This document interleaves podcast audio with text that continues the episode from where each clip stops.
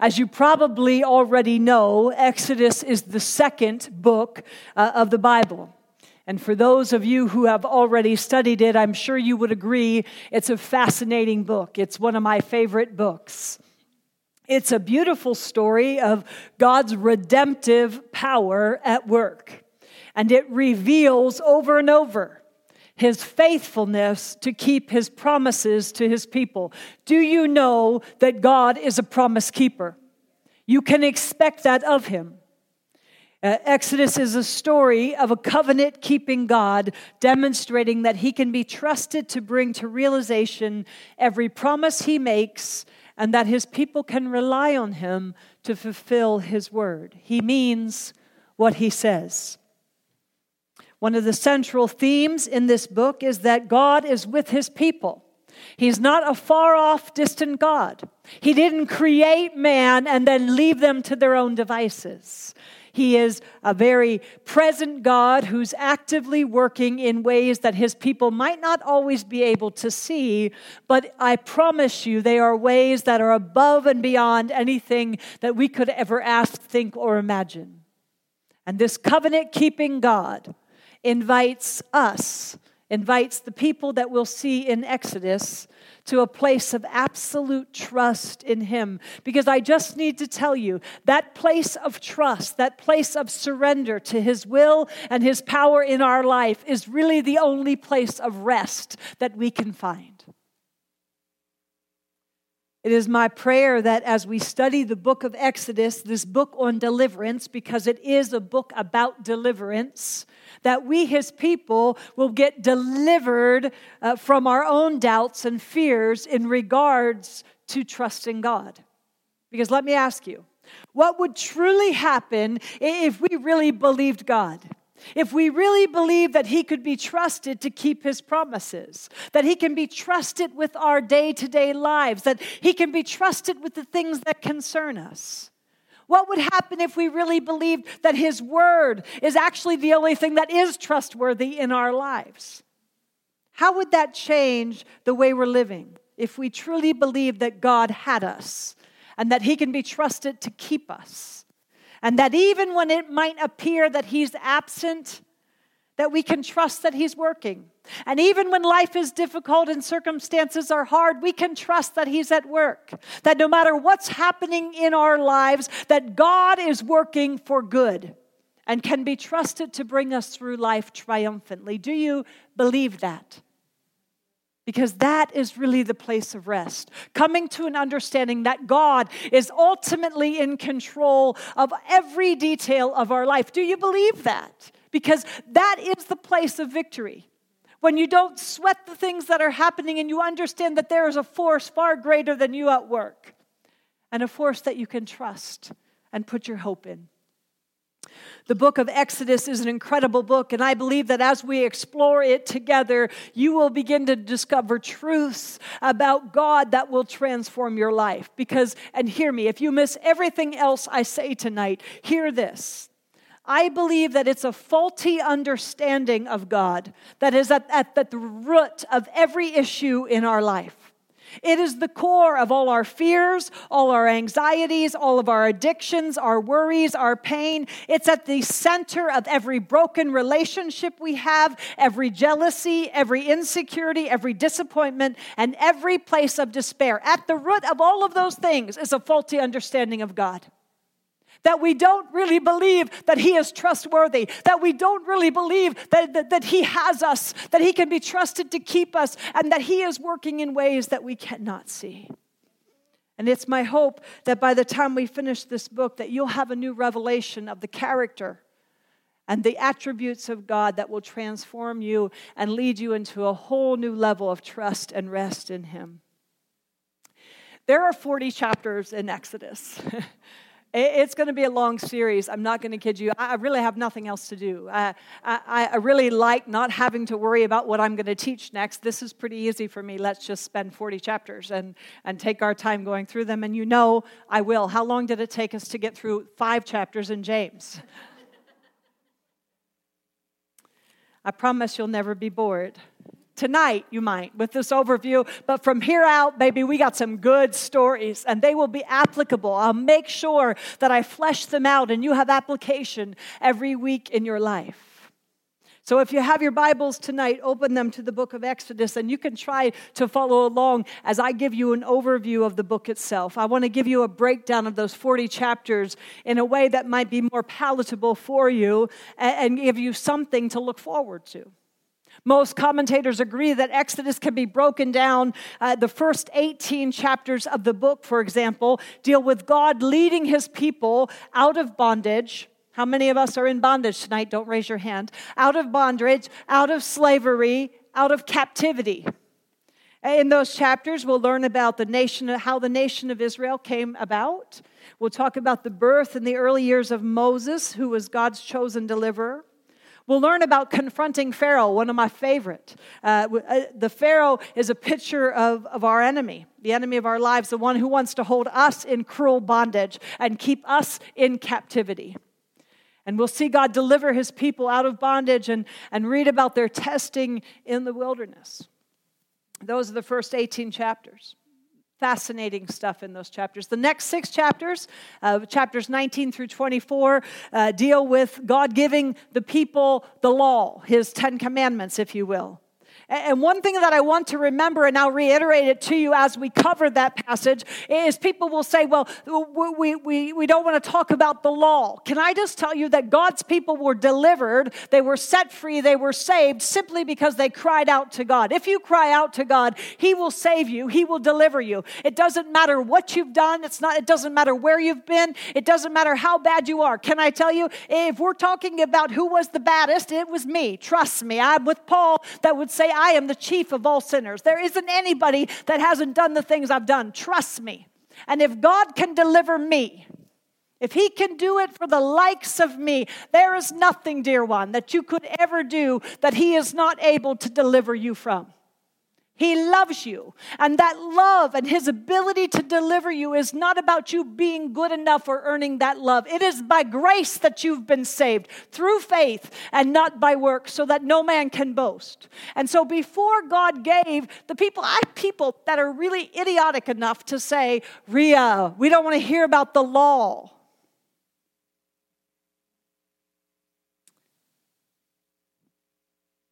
Here's what I want you to hear. God's people were delivered, saved because they cried out. After he led them out, he gave them the law. They weren't saved and delivered because they were good enough and kept the law. And that's our mistaken belief. This is our ignorance in the Word of God. And so we're going to talk about that for a bit as well. And then the final 16 chapters, chapter 25 through 40, deal with my favorite the construction of the tabernacle, the meeting place of God. Uh, Leslie's saying her favorite too. As we study these passages, Lisa agrees that's her favorite too. And as we study these passages, we will, the tabernacle was designed to be a physical reminder to his people of his of God's presence and his desire to meet with them, with him. That he wants us to know him. And that's one of the main themes of Exodus. And when we begin to study the tabernacle, we'll study about coming into the presence of God and, and His glory filling our life and experiencing Him at such a personal, intimate level. And it's a fascinating study. Dr. James Vines says in, in Exodus, you have the trip, the tablets, and the tent. I really like that. You see, first of all, how God saves the people, then, secondly, how He separates the people. And then, thirdly, you'll discover how he sanctifies his people. And those are the things that we're going to look at as we explore the book of Exodus together. As far as authorship, uh, the book of Exodus was written by Moses at about 1450 to 1410 BC. It covers about a 40 year time span, and it takes place more than 400 years after the death of Joseph. Uh, so let's take a look at it. Exodus chapter 1. Tonight we're just going to look at the first eight verses. And it begins by saying, Now these are the names of the children of Israel who came to Egypt. Each man and his household came with Jacob Reuben, Simeon, Levi, and Judah, Issachar, Zebulun, and Benjamin, Dan, Naphtali, Gad, and Gad, and Asher All those who were descendants of Jacob were 70 persons, for Joseph was already in Egypt. And Joseph died, all his brothers, and all that generation. But the children of Israel were fruitful and increased abundantly, multiplied and grew exceedingly mighty, and the land was filled with them. Now there arose a new king over Egypt who did not know Joseph. Now, if you were just reading Exodus, uh, how many of you would stop and study that first part? We would start we would see that genealogy and we would see you know this guy named joseph and that he died and a pharaoh rose who did not know him and we'd get to the we'd skip all that and get over to the story about moses and we'd start studying that and uh, but it's we're going to pause here tonight and we're going to look at these first eight verses because they're important uh, they're setting the stage for the book of Exodus. The word Exodus itself means exit, it means escape, a way out, or departure. But that is the name, and hear me, that is the name given to the book by Greek translators. It's from the Greek Septuagint. The, uh, you've heard me teach this before, and let me just reiterate it again. The Septuagint is the Greek translation of the Old Testament. Uh, who knows that the Old Testament is in Hebrew and the New Testament is in Greek? And so the Septuagint is the Greek translation of the New Test of the Old Testament. And so the word Exodus was given to this book by Greek translators. But the Hebrew name of this book is These Are the Names. That's an odd name, isn't it? These are the names. And it's taken from the first four words of the book. And these are the names, or now these are the names. And who in their right mind begins a book with now or and? That's just not the way you begin a book. And, and that's because most commentators feel the book of Exodus was never meant to be a standalone book, but rather a continuation of a narrative that began in Genesis and continues through Leviticus, Numbers, and Deuteronomy. That's important that you understand that as we begin to study this. These are the first five books of the Bible Genesis, Exodus, Leviticus, Numbers, and Deuteronomy. And they all make up what you might know or have heard uh, to be the Pentateuch. How many of you have ever heard that word before? Or, or perhaps you might have heard it referred to as the Torah. Have you heard that? Uh, and so the translation, the translators of the Septuagint called these first five books the Pentateuch. And it came from two Greek words which meant five and volume. In other words, a five volume series or a five volume collection. The Jews call these five books the Torah, uh, from the Hebrew word meaning the law. And so, in the Hebrew manuscripts, and remember the Old Testament is written in Hebrew, that the Hebrew manuscripts, these books form one complete work, not five separate books. It's one story that's covered over what we know as five separate books. Are you following me? And so commentators say these first five books of the Old Testament are to the Old Testament what the Gospels are to the New Testament. They're really important. And most commentators believe that Moses not only is the author of Exodus, but he's the author of all five of those books. There's some debate there, but I would tell you that that's where they really settle, is that he is the author of all five books. And it's important that you keep in mind as we study the book of Exodus and those other four books, that it and each of those other books in the Pentateuch is, is concerned with God's covenantal relationship with his people. So we're going to really stress that covenantal relationship. God has made a covenant with his people and he can be trusted to keep it. And that's what we will see in this study. Some of you might say, Ria, why are you picking an Old Testament book to study? Shouldn't we be studying the New Testament? And I want you to flip over to 1 Corinthians 10 6. Please turn over there with me tonight. It's really important that you, that you get this. 1 Corinthians 10 6, Paul is actually in this passage summarizing uh, what happened in the book of Exodus, what we are about to study in the book of Exodus. He talks about Moses, he talks about the Red Sea, he talks about the cloud by day and the pillar of fire by night, he talks about them drinking water from a rock and other things that happened in the wilderness. He's summarizing the book of Exodus there. And then he adds, and remember, this is New Testament. He adds, Now these things occurred, these things in the book of Exodus occurred as examples to keep us from setting our hearts on evil things as they did. He's referencing the stories that we are going to begin studying the next couple months. And then flip over to verse 11. He adds, These things happened to them as examples and were written down as warnings to us on whom the accumulation of the ages have come. Look at that. The things that we are about to study the next couple months were written for our instruction. They happened to those poor Israelites and were written down for us. The point is a little clear in the Passion Translation. I want to read that to you. It says, All the tests they endured on their way through the wilderness are a symbolic picture, an example that provides us with a warning so that we can learn through what they experienced. That's why we're going to study this book, so that we can learn through what they experienced. So, what happened to the Israelites in the book of Exodus was recorded for us as a warning that these things were written to warn us not to crave evil like they did, not to disobey God like they did, not to doubt God like they did. So we're not just studying a book of history. This book was written to provide a much needed instruction for us. The, the, Exodus was, the Exodus was not a deliverance of a foreign nation out of slavery. It's about a deliverance, uh, uh, uh, the God of deliverance who wants to do in our own lives what he did for them and lead us to a, into a land of abundance. And so that's why we're going to study it.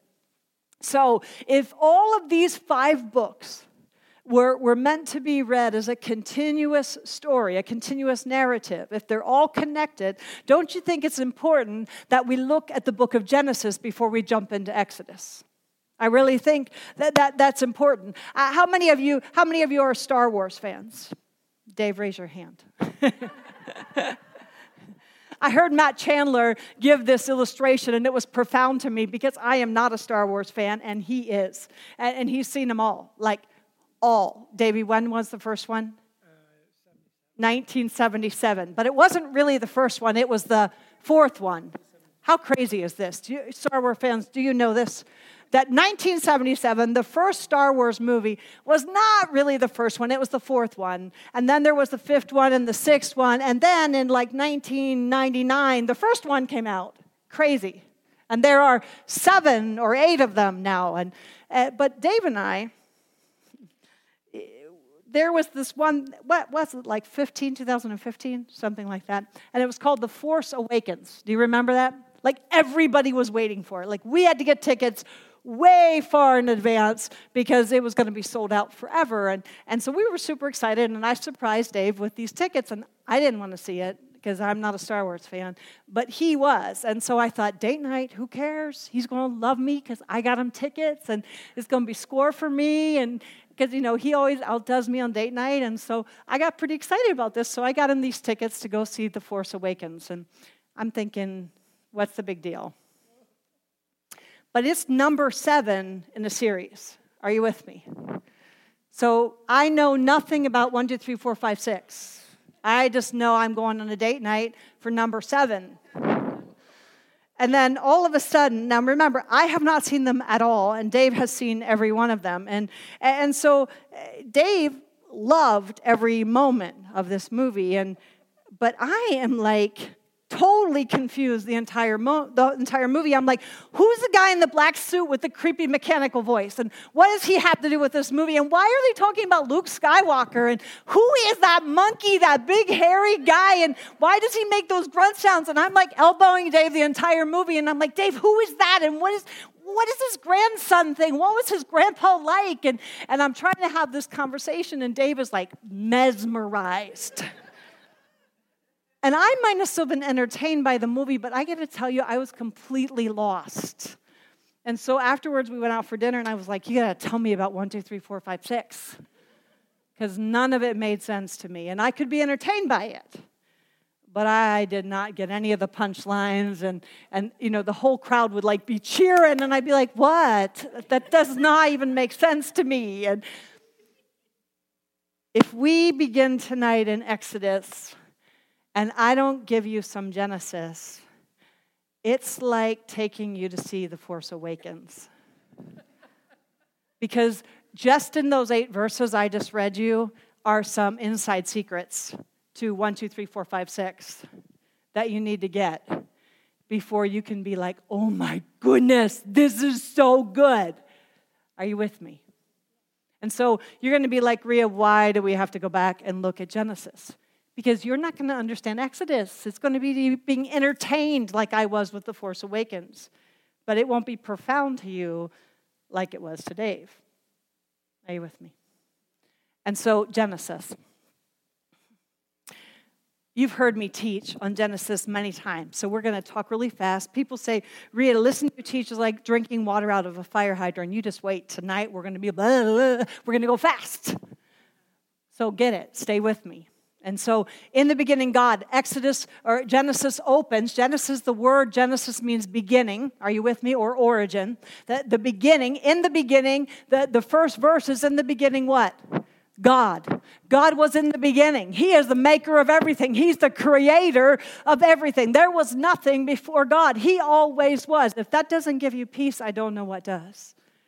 And so, in the beginning, God, and the Bible says that, that everything was in chaos and it was dark, and, and the Spirit of the Lord was hovering over uh, the, the, the, the darkness.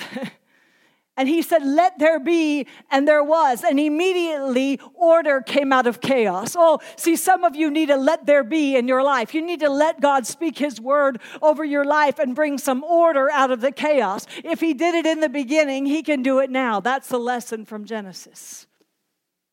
And the Bible says, In the beginning, God, and he created, and he said, Let there be, and there immediately was. That's how powerful His Word is. That's why when we speak His Word, it creates. His Word still has creating power. And that's why it's so important that we don't speak our words, we speak His words. God said this when my children were spinning out of control and everybody was saying, you know, this, this son is, is going to just go down the wrong road, I began to say what God said. Even though his situation in the natural looked hopeless, I began to speak over him and say, God, you said that my children will be taught by the Lord, and great will my children's peace be. You said the offspring of the righteous are blessed and they're mighty in the land. That boy is going to be mighty in the land. I began to speak and say what God said because God's word has power power and it creates out of nothing and it takes chaos and brings order back into it. His word has not changed. And so the Bible says that in the beginning God created, He spoke, and, and the whole universe came into being. Light came into darkness. I mean, it was powerful. And He spoke and He saw that it was good. But here's, here's the best thing about all of it is that when it came to man, when it came to you and me, God didn't speak, let there be Ria, and there was. The Bible says that God, when it came to man, He said, Let us form God, man in our image and in our likeness. I want him to be like me. And so let us make him in our image and in our likeness. And, and the Bible says that He formed man, He formed them. He formed them in the dust of the earth.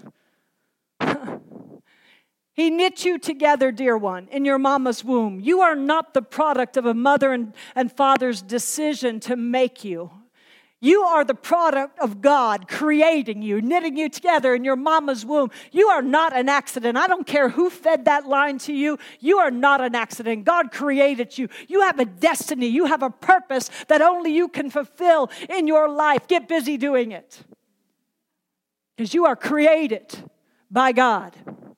And the Creator has only the creator has rights to what it's created. Today, I was talking to my little great niece, Polly. Polly, you've heard me talk about Polly before. And she just brings such delight in my heart. And today was her birthday. And, and so I called her, and she was in the car with her mama. And her mom, I FaceTimed her because I like to see her face. And, and David, she's not the cutest thing. She had bright red lipstick on. She is nine years old.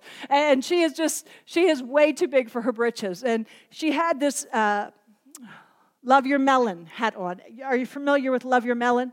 And I am like, where in the world did you get a Love Your Melon that size? It was just, she's a little teeny tiny thing. And I'm like, Polly, is that a Love Your Melon hat you have on? And, and I, I knew it was because I could see the label on the front. And I don't know if you're familiar with Love Your Melon, but my son Tyler lives in Minneapolis and he did a lot of work with that ministry. It, it has, it's a ministry that for every hat you buy, they contribute a hat to a child in a cancer patient child uh, to cover his head and then gives money from the proceeds of that hat into you know childhood cancer prevention And so I, I believe in that ministry. My son works with them often. And, and so I, I, I was really impressed that I could see she had a Love, My melon, Love Your Melon hat on. And, and, and so I could tell because of the logo that was on her hat. Now, it's really just a knit hat. Like, tell me your name, darling. Oh my goodness, I didn't even see back here. How are you? Look at this beautiful knit hat she's wearing. Now, I could slap a logo on it, but it would not be an original Love Your Melon hat. It's a beautiful knit hat, but it's not a Love Your Melon. But really, without the logo, without the label, it's just a knit hat, just like this one. There, there's nothing special to, to Polly's Love Your Melon hat except that it bears the logo of the Creator. And I could immediately look at it and identify it as a Love Your Melon. Oh, if you were with me, you would be awed right now. Because you have been knit together in your mama's womb. You have been created by God. You bear His logo. You bear the stamp of His creation. You belong to Him. People should be able to look at you and say, Whoa, there's some, that's not just a knit hat. I live for that. See, that's the problem with Christians today. Sorry. I'm sorry if I'm offending you. I really don't care. I don't need your attendance here. I'm not living for that. Here's what I'm living for to please Him. And I will say what He tells me to say, and I will do what He tells me to do. And if you get offended, rock on with your bad self because I have to be obedient to what He tells me to say and to do. And here is the problem with the church today. They're so worried about offending. They're so worried about somebody getting angry and leaving. I really don't care. Here's what I worry about. When I leave here tonight, I will say, Lord, did I say everything you wanted me to say? Did I make it as clear as I possibly could? And here's what I want to tell you that the church today is not a threat because they don't look any different than the unbeliever down the street. People should look at you and say, Whoa, she bears the logo of her creator. She, I can identify her as him, as belonging to him, just by the way she looks and acts. Church, what is wrong with us? What is wrong with us? That's why nobody wants our Jesus, because we don't look any different than the unbeliever down the street. And that should not be. We gossip just like everybody else. We, we rip on people just like everybody else. We are unkind and, and, and, and say cutting things just like everybody else. We do things that we should not do just like everybody else.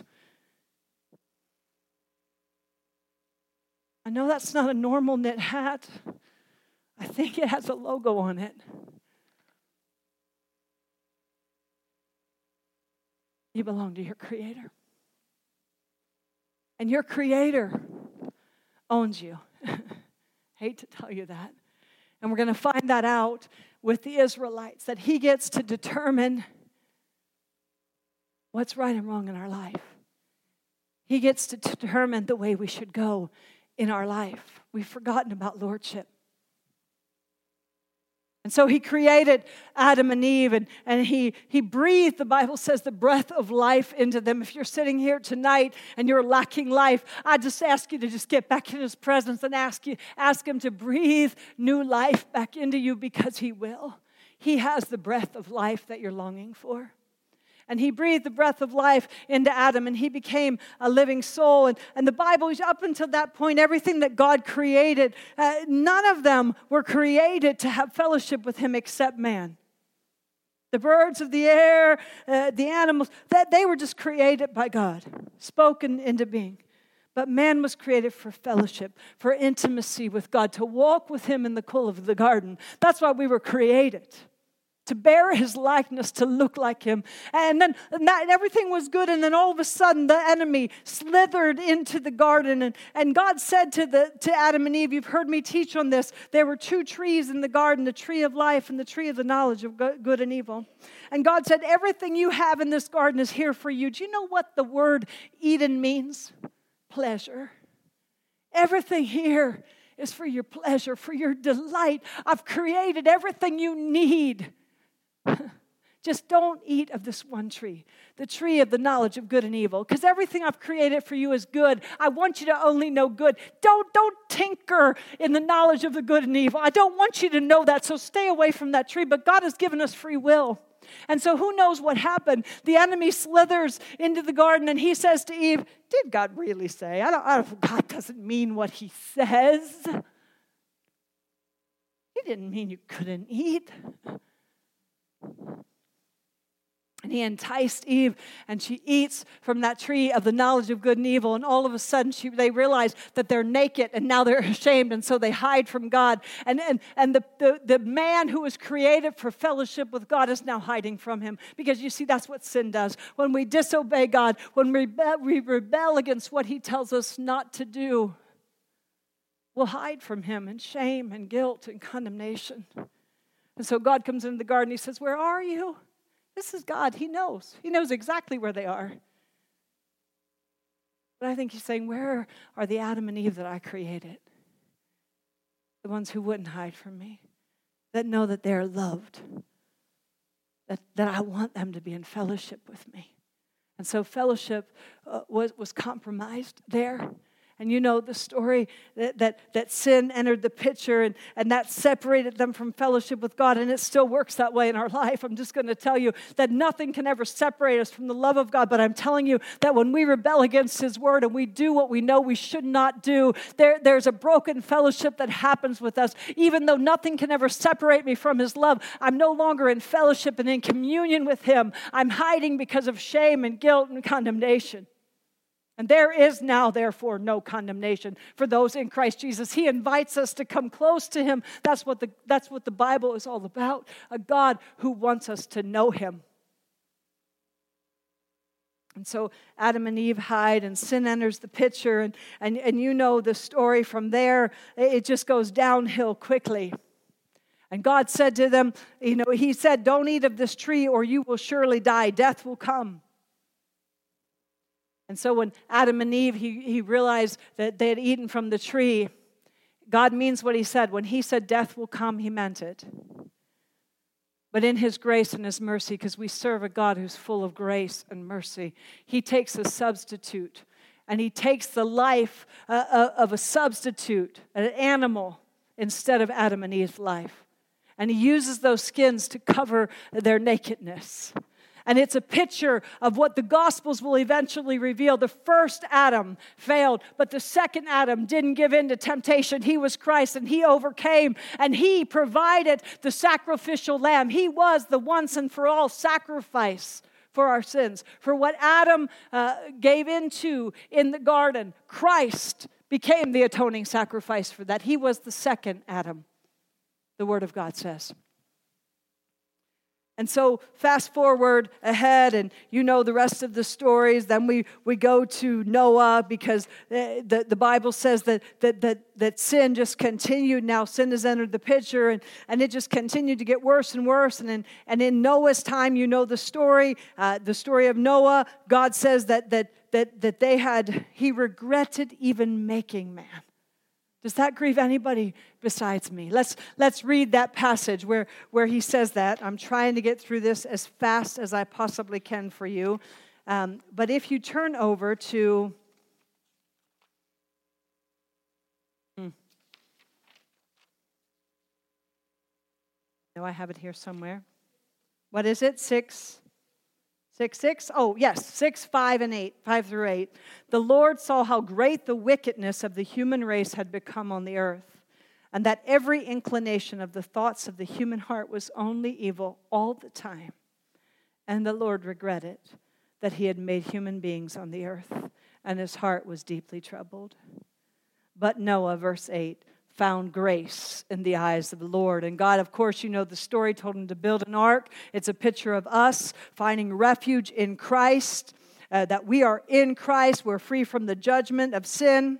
Uh, and, and, and we're safe there, protected. Fast forward a little bit more, you get to the story of Abraham. And this is the story where Exodus really picks up and what we need to cover before we can get to that. Um, Abraham, God made a covenant with Abraham uh, that and all of God's dealing with humanity are related to that covenant, and that's why it's so important that we know about it. Turn over to Genesis 17 7. Now, from Abraham, we begin to really get the, the information that we need to begin to study Exodus. Abraham, he, he says in Genesis 17 7, he says, I will establish my covenant as an everlasting covenant between me and you and your descendants after you for the generations to come. That's us.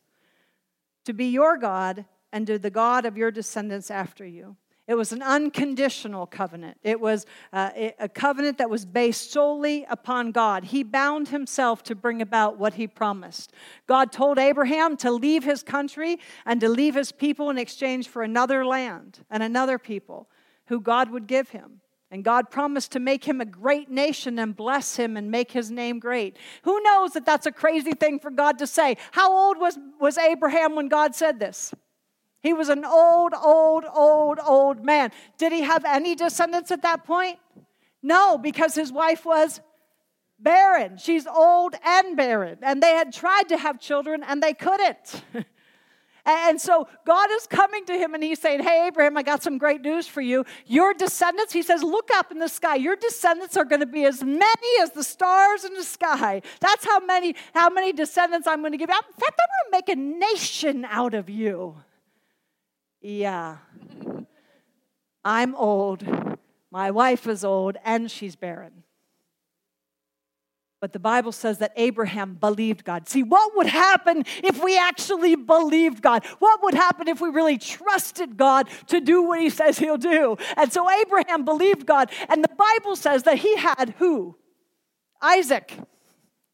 How many? I'm going to make your, your descendants as many as the stars in the sky. How many children did Abraham have?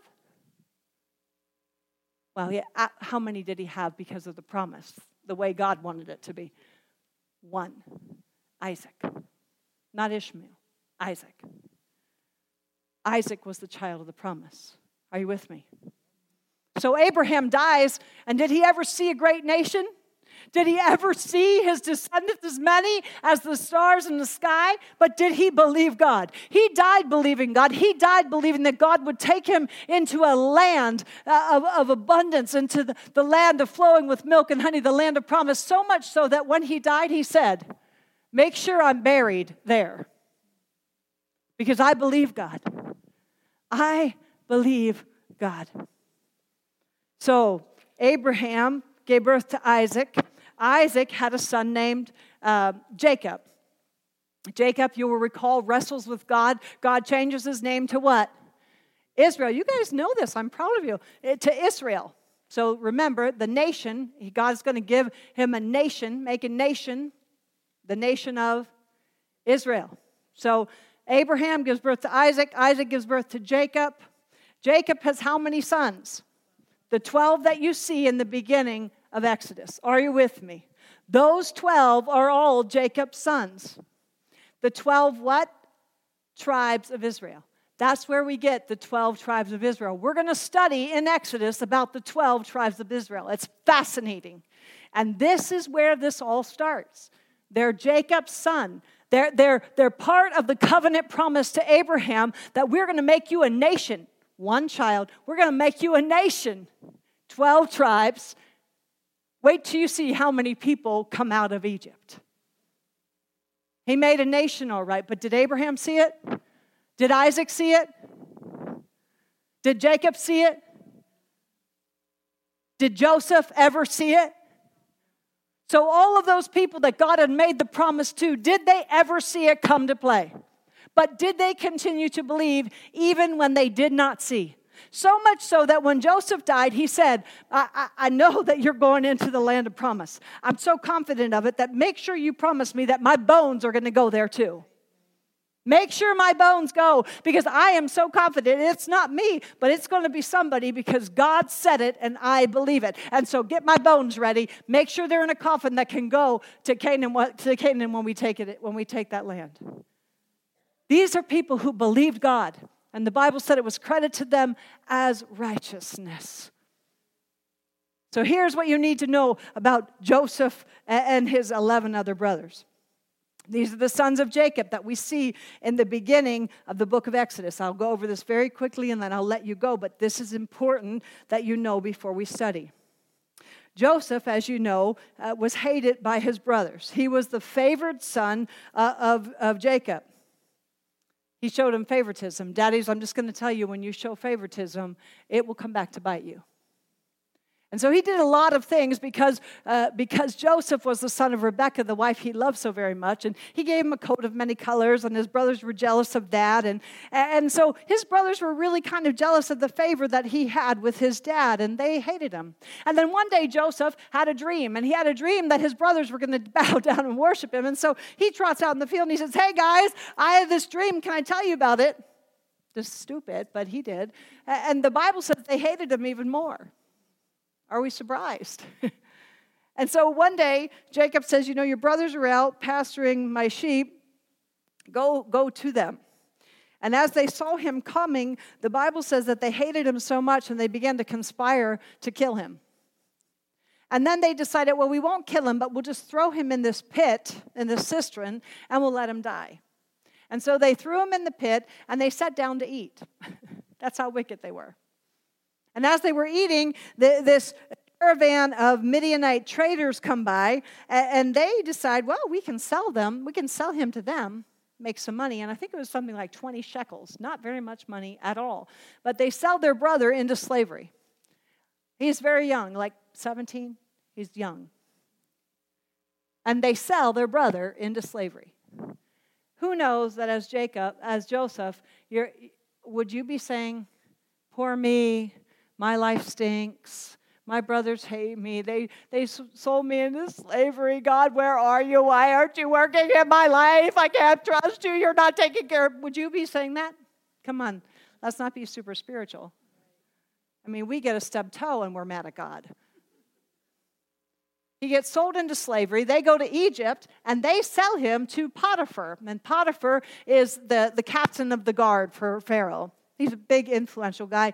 Uh, some of the commentaries I read said that he was, he was maybe a torturer. He was not a nice guy. And Joseph, because he had the favor of God, because he didn't turn against God, because he continued all through the story of Joseph, what we see and why I'm bringing it to you tonight is what we see as providence. Do you know what providence is?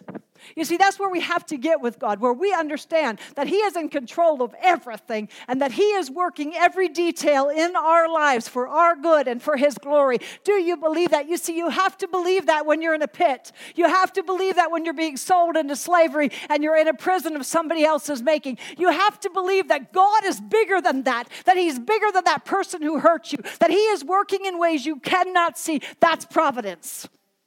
That's a place of rest. And you see, Joseph believed that. The word providence comes from two words, pro video, and it means to see before. Oh, precious one, can I just tell you? One of my favorite names of God is that He's a God who sees. He sees every last thing that's ever been done to you. He sees every time you were done dirty. He sees every heartache, every heartbreak. The Bible says that every tear you've ever cried, He keeps in a bottle. That's how precious they are to you. Do you know that the very hairs on your head are numbered by God? That's how important you are to Him. Stop giving Susie down the street or Fred who hurt you at work any power. Let him throw you in a pit, but believe God's going to deliver you and make you something great. It's time that we start believing that, that God has more power than the one who's out to get us. And see, Joseph believed that. And so he was sold into slavery. He was sold to Potiphar, and, and he's serving Potiphar, and God is blessing the socks off of him because he's trying to do what's right. And he's, he's, he's, he's reverence for God. And so God is blessing him, and he's walking in favor. And so everything that he does prospers. Oh, see, there's nothing better than favor.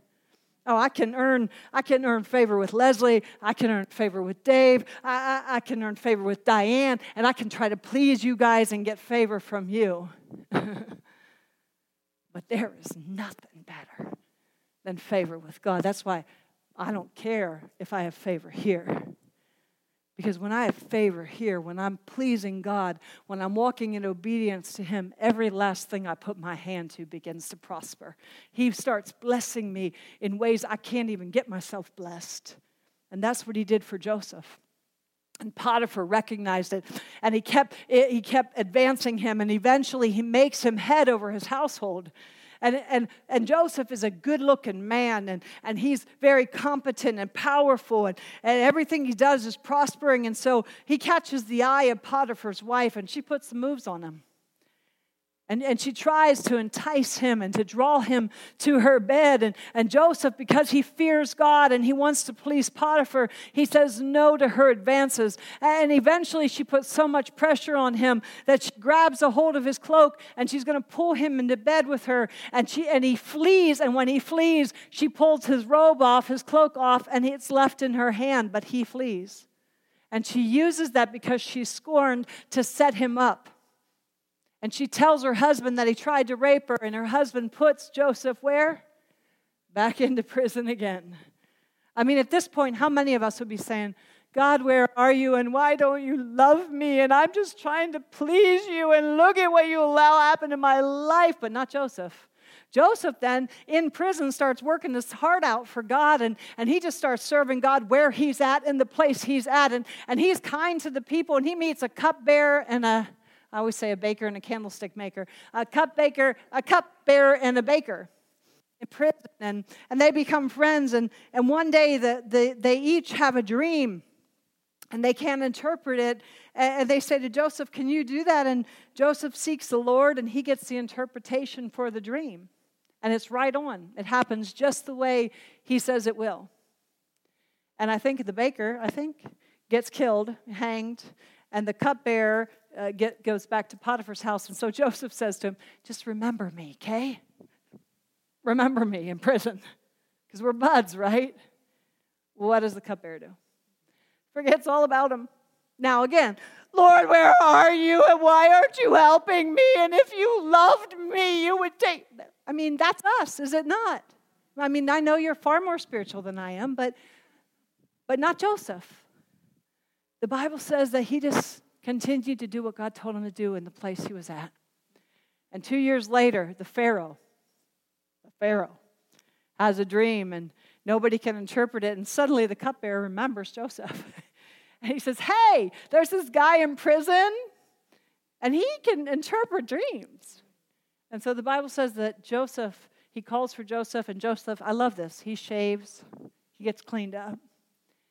And he goes before Pharaoh and he interprets the dream, and Pharaoh promotes him and makes him his basically his prime minister. and now here's the man who way back here was thrown into a pit, was done dirty time after time after time after time after time after time.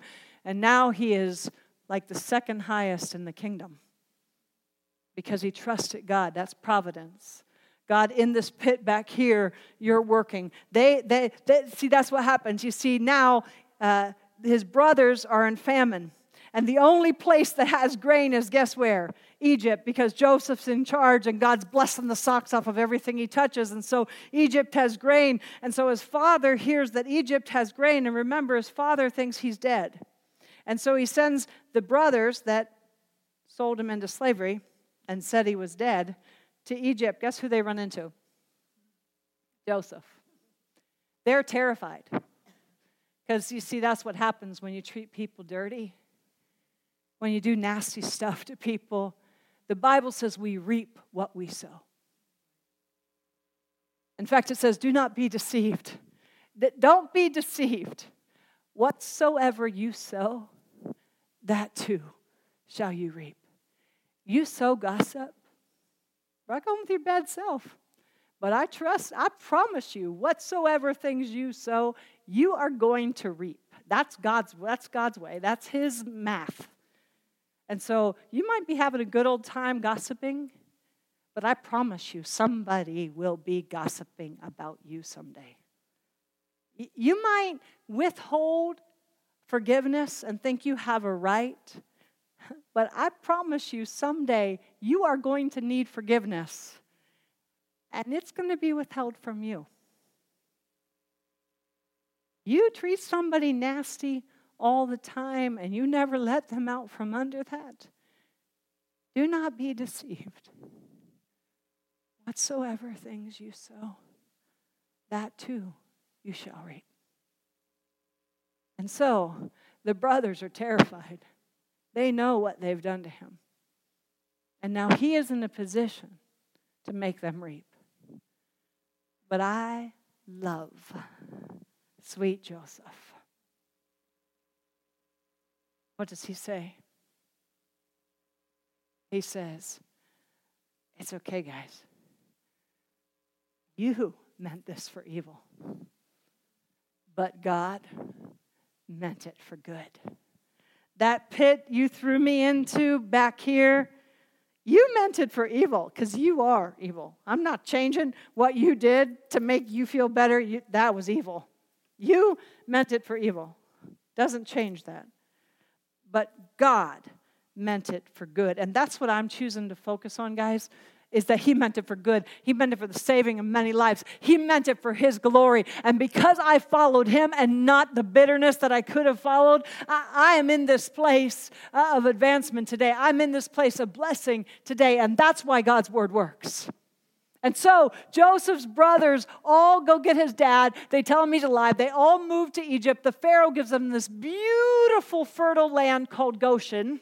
and they live there and they're happily ever after. And then Genesis, the book that starts with new life, ends with a coffin. It ends with Joseph's coffin. Joseph has died. All his descendants have died. And that's where Exodus picks up. Joseph was a, basically a celebrity in Egypt. Everybody knew him. But now, all of that 12 tribes have died. The 12 sons of Jacob have died. Joseph di- has died, and a Pharaoh who did not know anything about Joseph comes into power. Now, that word know there does not mean he didn't know that Joseph was this incredible guy that blessed Egypt. It means he had no regard for what he did. And so that's where we let off tonight. That's why it was so important that we have that, that, that picture of Genesis and all that took place, because all through the book of Genesis, we see that promise that was made uh, to um, Abraham that I'm going to make a nation, I'm going to make it great, I'm going to bless you, I'm going to prosper you, and I'm going to lead you into a land of promise, a land flowing with milk and honey. And if God said it, it's going to happen. Abraham might not have seen it, Jacob might not have seen it, Joseph might might not have seen it, but God, we're going to find out in Exodus, is going to perform his word because he's a God, a covenant keeping God who can be pro- trusted to keep his promises. He is the God of the beginning of Genesis who wants to make himself known to his people, who wants fellowship with his people, who wants relationship with his people, who always has your good in mind, good, not evil, in mind. And he wants to bless you and prosper you. And that's what we're about to learn in the book of Exodus. But we have to come to that place of, of understanding providence, that God is working in ways that we cannot see. I finished my sermon tonight and I was sitting with it and I was reviewing it and I realized I didn't have a, a summary, I didn't have a conclusion. And I always like to give you something to flesh out what I teach. And I was talking to the Lord about it, and just that quick, a text message came in from my stepdaughter. And, and she, had, she had asked her daddy and I to pray about something in her life that was weighing heavily on her. And, and, and we love her to pieces, and she is just, she's a Joseph. Everything she touches prospers. And we had no doubt that God was going to take care of her, but she was worried about it. And she had a little anxiety about things. And so she said, You know, can you just commit to this thing uh, that she was concerned about? Can you commit it to prayer for me? And we have been. We've been praying about it for a couple months. And, and so every time she would call, um, I would say to her, You know, Teak, we're praying, and God has this. He has this, baby. And, and she'd say, You know, I wish I could believe that. I really got anxiety. And so tonight she called us with some good news, or she texted us with some good news. And I said, Teak, God has you. He has you. And here's what she texts back to me as I'm saying, Lord, how am I going to close this message? She said, I can't help but be a little overwhelmed by the feeling that God really does have me. And He has a plan for me, and all I need to do is put my trust in Him. I chuckled as I read that because I thought, Lord, I can't close this sermon any, any better way. Because you see, my daughter is getting this. She's getting that she's overwhelmed by God's provision for her life. That she's understanding that the prayer she was seeking, that she was looking to Him to bring her through this, and that He could be trusted, that He really did have her, and that He had a plan for her life that nothing was going to interfere with. And that she just needed to continue to trust Him and believe that He really did have her. Can I tell you, He has you. I don't know what your life looks like right now. It might be filled with despair. It might be filled with hopelessness. It might be filled with heartache or trials or trouble. You might be in a pit, but can I tell you, you could even be in a prison. But can I tell you what? God has you. He has you. You belong to Him. Love my melon. You have His label. You're made in His image. He can be trusted to keep you and to lead you through wherever it is, whatever's happening, triumphantly. That's who we serve. And that's what we're going to learn about in Exodus. I promise you, tonight might have been boring for you, but it is not going to be boring from here on out. I can hardly wait for you to discover the truths in Exodus. I'm going to ask Ian to come and close in a, in a song. Thank you for letting me go a little late tonight. I will promise you I will keep to my 45 minutes each week as much as I possibly can. Father, I pray for every man and woman in this house tonight. We just thank you and we praise you, Lord, that you're God who can be trusted. I thank you, Lord, that you have each person here, that you have them, that you're working in ways they cannot see, and that you want to do immeasurably more in their lives than they could ever ask, dream, or imagine. That's who you are. You are the Redeemer of all things. You redeem our garbage. You redeem our pain. You redeem our heartache and our trauma. You redeem it. You deliver us from those places of captivity and bondage. And you long to bring us into a place of abundance and plenty. That's who you are. So ask, I ask, Lord God, that each person here tonight, Lord, that that truth would penetrate them and that they would leave here with hope. Lord God, one of my favorite scriptures is that those who hope in the Lord will not be disappointed. Oh, Lord God, prove that to your people. That as we put our hope and our trust in you, we will never be disappointed. We love you, Lord, and we give you praise and honor and glory in Jesus' name.